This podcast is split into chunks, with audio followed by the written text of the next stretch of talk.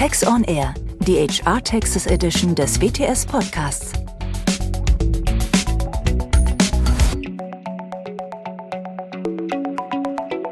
Herzlich willkommen zu unserer WTS Podcast-Reihe Work from Anywhere mit Doris Huber und mir der Martina Kaul.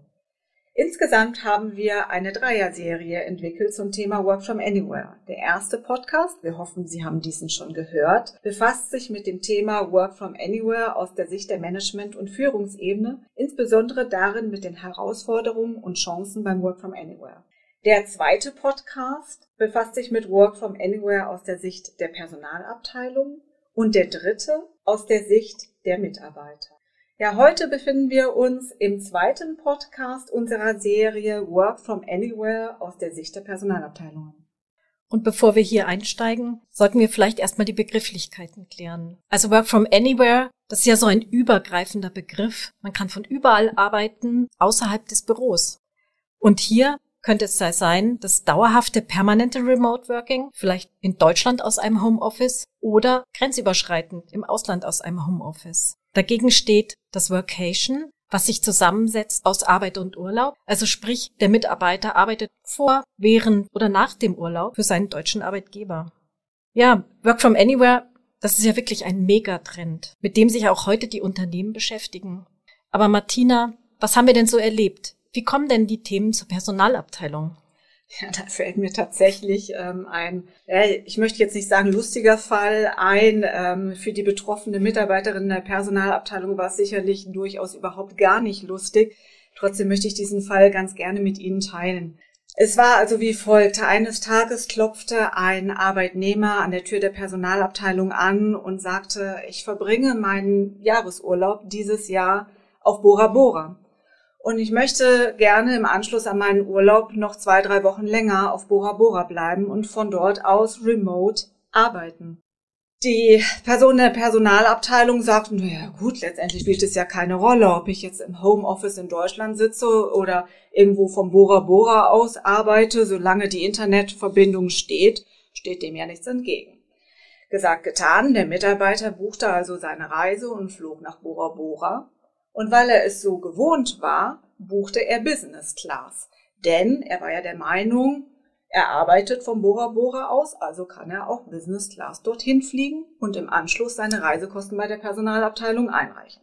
Das machte er dann tatsächlich auch. Also nach seinem schicken Urlaub und dem remoten Arbeiten auf Bora Bora kam er zurück, klopfte wieder an der Tür der Personalabteilung an und legte seine Reisekostenabrechnung vor.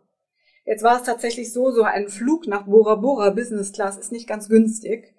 Es beliefen sich Kosten auf ungefähr 10.000 Euro, die also für die Steuerexperten wissen es vielleicht, als Nettobezug hochzurechnen sind und das Unternehmen dann am Ende des Tages tatsächlich 20.000 Euro gekostet haben. Das war also in der Tat ein Praxisfall, wie Workation tatsächlich zur Personalabteilung gekommen ist. Ja, da kann man ja wirklich sagen, das ist ja teurer, wie wenn man eine Vacation Policy aufsetzt.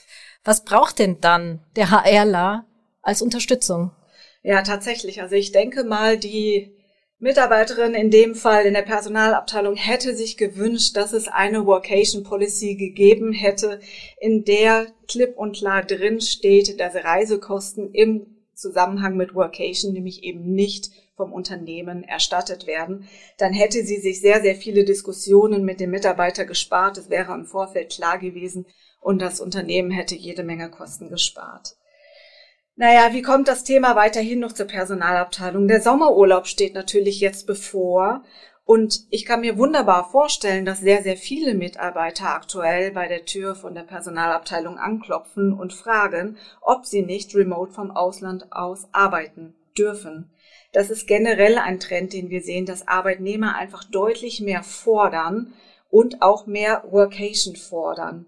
Tatsächlich erleben wir auch, dass schon in Vorstellungsgesprächen ganz gezielt die Frage gestellt wird, ob ein Unternehmen eine Workation Policy hat und das remote Arbeiten im Ausland anbietet. Ja oder nein?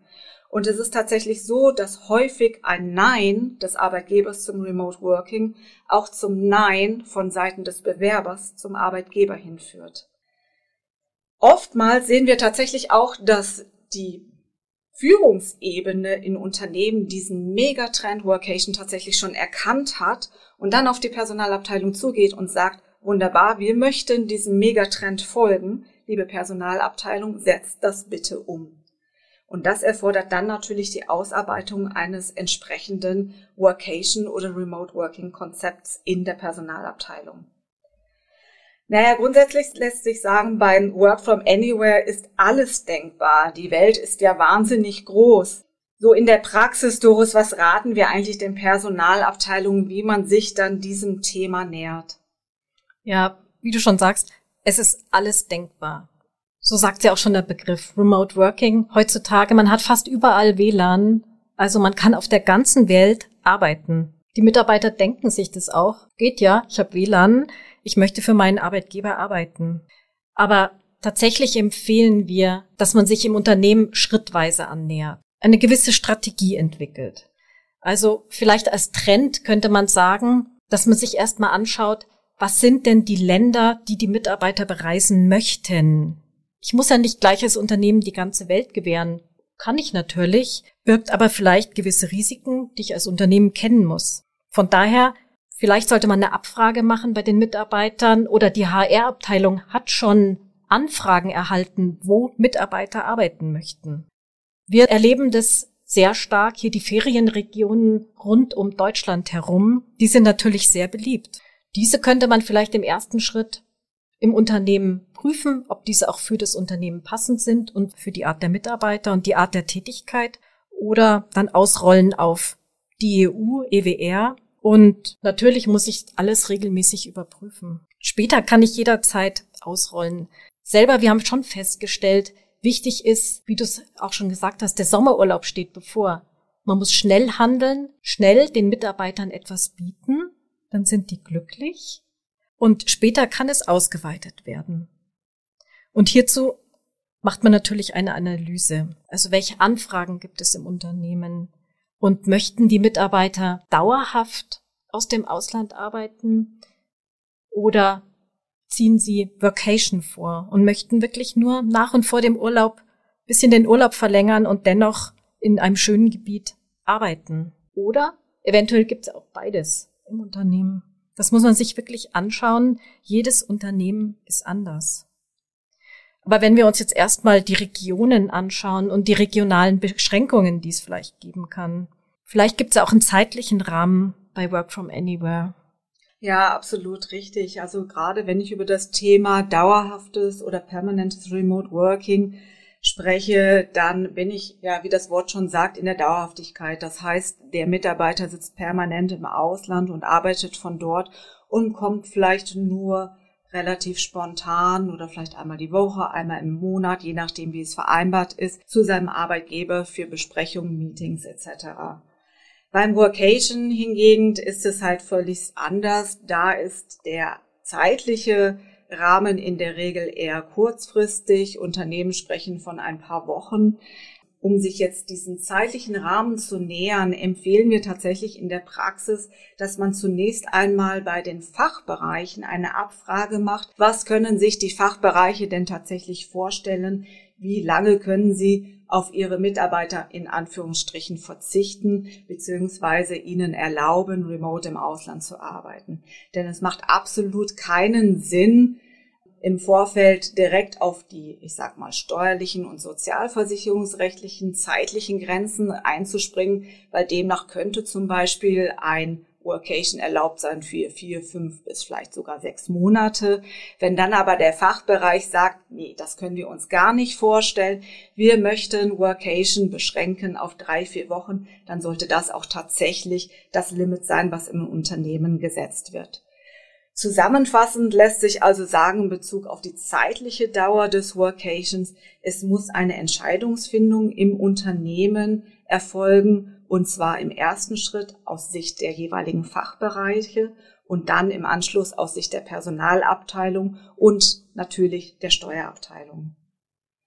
Naja, und wenn nun im Unternehmen ein Wunsch hinsichtlich einer Workation-Richtlinie besteht, wie setzt man denn dann tatsächlich ganz konkret eine Workation Policy um? Hier gibt es drei Phasen. Die erste Phase ist die Bestandsaufnahme. Du hast es schon schön gesagt. Also man wird befragt die Mitarbeiter, man schaut sich die einzelnen Länder an, die gewünscht sind und stimmt dann mit dem Fachbereich ab, was dieser sich vorstellen kann oder wo es Beschränkungen gibt, vielleicht auch nach Tagen. Als zweites nimmt man eine Risikoeinschätzung vor. Hier schaut man sich verschiedene Länder an und macht steuerliche und rechtliche Länderstudien, denn man will es ja prüfungssicher aufsetzen, intern, für sich, für die Mitarbeiter, aber natürlich auch extern muss es Bestand halten bei Prüfungen von Behörden, beispielsweise von Sozialversicherungen. Und als drittes empfehlen wir ein Regelwerk aufzusetzen, damit es nicht zu so einem Bora-Bora-Fall kommt, den du eingangs genannt hast. Hier ist wirklich wichtig eine Vacation Policy und auch der Antragprozess, dass der Mitarbeiter sich weiß, in welchem Rahmen er sich bewegen kann. Ja, ganz genau. Also damals beim Bora Bora Fall hätte es eine Workation Policy gegeben, wäre es sicherlich schöner fürs Unternehmen ausgegangen. Ja, generell lässt sich sagen, so eine Workation Policy setzt halt den Rahmen für den Mitarbeiter, zu welchen Bedingungen Workation tatsächlich erlaubt ist. Ziel so einer Workation Policy sollte dabei sicher sein, den Rahmen so zu setzen, dass die Risiken im Unternehmen reduziert werden und natürlich auch der administrative Aufwand. Und eine Workation Policy regelt so verschiedene Aspekte, beispielsweise einen ganz allgemeinen Geltungsbereich, in dem zum Beispiel definiert wird, in welchen Ländern ist Workation erlaubt oder auch die zeitliche Einschränkung, zum Beispiel Workation ist erlaubt für maximal vier Wochen im Jahr oder ähnliches. Etwas anderes, was geregelt wird, ist zum Beispiel die persönlichen Voraussetzungen für Workation, wie zum Beispiel die Staatsangehörigkeit. Und da muss ich direkt schon wieder schmunzeln, weil da fällt mir auch wieder ein Praxisfall ein, den ich ganz gerne mit Ihnen teilen möchte. Ich nenne den Fall jetzt einfach mal den Fall des überfleißigen Mitarbeiters. Was ist passiert? Es war ein Arbeitnehmer, der hat Urlaub gemacht, und zwar in der Türkei. Und er saß am Strand, seine Kinder bauten eine Strandburg und weil er eben ein sehr überfleißiger Mitarbeiter war, klappte er am Strand sitzend seinen Laptop aus und fing an zu arbeiten. Er las seine E-Mails durch, beantwortete diese, ähm, schrieb auch kurze Gutachten. Und was passierte dann? Es erschien ein türkischer Zivilpolizist, baute sich vor ihm auf und fragte ihn, was machen Sie denn da? Und da der überfleißige Mitarbeiter auch eine sehr, sehr ehrliche Haut war, antwortete er, Ganz ehrlich, ich arbeite hier gerade für meinen deutschen Arbeitgeber. Daraufhin fragte der türkische Zivilpolizist, okay, wunderbar, wo ist denn Ihre Arbeitserlaubnis? Diese konnte er natürlich nicht vorlegen und innerhalb kürzester Zeit fand er sich dann auf dem türkischen Polizeipräsidium wieder. Der Fall ist dann noch recht glimpflich ausgegangen. Der Mitarbeiter musste eine kleine Geldstrafe zahlen, aber ich bin mir sicher, er hat sich diesen Urlaubstag tatsächlich etwas anders vorgestellt. Ja, da haben wir dann jetzt also gelernt, wenn der Mitarbeiter türkischer Staatsbürger gewesen wäre, dann wäre das vielleicht gar kein Problem gewesen, oder? Genau, absolut. Ja. Also und ähm, gibt es dann noch andere Dinge, die man eventuell noch bedenken muss? Ja, also so eine Workation Policy regelt natürlich neben der Voraussetzung der Staatsangehörigkeit für Workation auch noch andere Dinge, wie zum Beispiel, wie läuft das Genehmigungsverfahren ab, gibt es Arbeitszeitregelungen, Datenschutz, Sicherheit, Kostenübernahme, Haftung und ganz wichtig auch der Versicherungsschutz während des Workations. Naja, allgemein kann ich sagen, als Personaler habe ich natürlich ein ganz großes Interesse daran, so wenig Arbeit wie möglich mit Workation zu haben. Doris, kannst du uns einmal kurz skizzieren, wie ein solcher Beantragungsprozess für Workation im Unternehmen idealerweise laufen würde, so dass der Personale wirklich so wenig Arbeit wie möglich damit hat? Ja, sehr gerne. Das A und O ist das Regelwerk. Hat das Unternehmen im Vorhinein geklärt, was es gewähren kann, ohne dass es irgendwelche Risiken gibt im Ausland, weder für das Unternehmen noch für den Mitarbeiter und hat dies in einer Policy, in einem Regelwerk festgehalten, dann ist man hier schon relativ rechtssicher. Natürlich, es reicht nicht nur aus, dass es eine Policy gibt. Die muss auch veröffentlicht werden und nicht nur das, auch bekannt gemacht werden. Nur wenn man es weiß, wie man sich verhalten muss, keiner macht was böswillig, jeder will für das Unternehmen arbeiten, nur dann kann man sich rechtskonform verhalten. Auch hier, es muss ja irgendeinen Antragsprozess geben. Die meisten Unternehmen, haben wir sogar festgestellt, sind noch papierhaft unterwegs. Und es gibt irgendein Antragsformular, was dann vielleicht per E-Mail verschickt wird, eventuell genehmigt der Vorgesetzte oder, wenn man sehr viel Vertrauen auch in die Mitarbeiter hat, denn es ist ja geregelt im Regelwerk, wenn der Mitarbeiter sich also regelkonform verhält, kann man die ganzen Prüfketten und Prüfschleifen weglassen. Außer natürlich die Meldung an HR wegen dem Antrag für die Sozialversicherung. Aber ideal ist natürlich ein Selbstevaluierungsverfahren. Hier kann man sich auch technische Lösungen vorstellen, dass man einen Fragebogen aufbaut. Der muss natürlich simpel sein, leicht verständlich, wenige Fragen. In drei Minuten sollte es geklärt sein. Und dann als Ergebnis bekommt der Mitarbeiter direkt in einem Ampelsystem vielleicht ein grünes Licht und er weiß, er darf reisen. Ich meine, hier ist natürlich idealerweise auch das Antragsverfahren so geregelt, dass man nicht Doppelverneinungen in den Fragen hält, sondern leicht verständlich. Also mit Ja kann man eine Antwort. Ja, ich erfülle die Voraussetzungen. Ziel soll es ja auch sein, dass so viele Fälle wie möglich durchlaufen. Wir haben mitbekommen von den Unternehmen, die erwarten 90 Prozent circa als grüne Durchlaufquote, wenn sich der Mitarbeiter an die Regeln hält. Natürlich wird es auch Fälle geben mit dem Ampelsystem Orange, also sprich, es muss nochmal in eine gewisse Klärung gehen oder auch mit Rot verbotenes Land oder verbotene Tätigkeit. Der Mitarbeiter darf nicht reisen.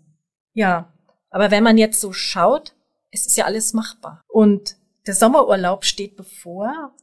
Und wie sieht's denn da aus zur Einführung einer Vacation Policy? Das ist doch bestimmt erstrebenswert für das Unternehmen. Und Martina, gemäß unseren Erfahrungen, wie lang dauert das dann jetzt so, was wir jetzt hier die ganze Zeit besprochen haben? Jetzt kommt die typische Beraterantwort, es kommt da drauf an. Aber was ich auf jeden Fall sagen kann, es ist nicht zu spät. Wir haben tatsächlich äh, Workation Policies schon in einem ziemlich kurzen Zeitraum von vier Wochen umgesetzt.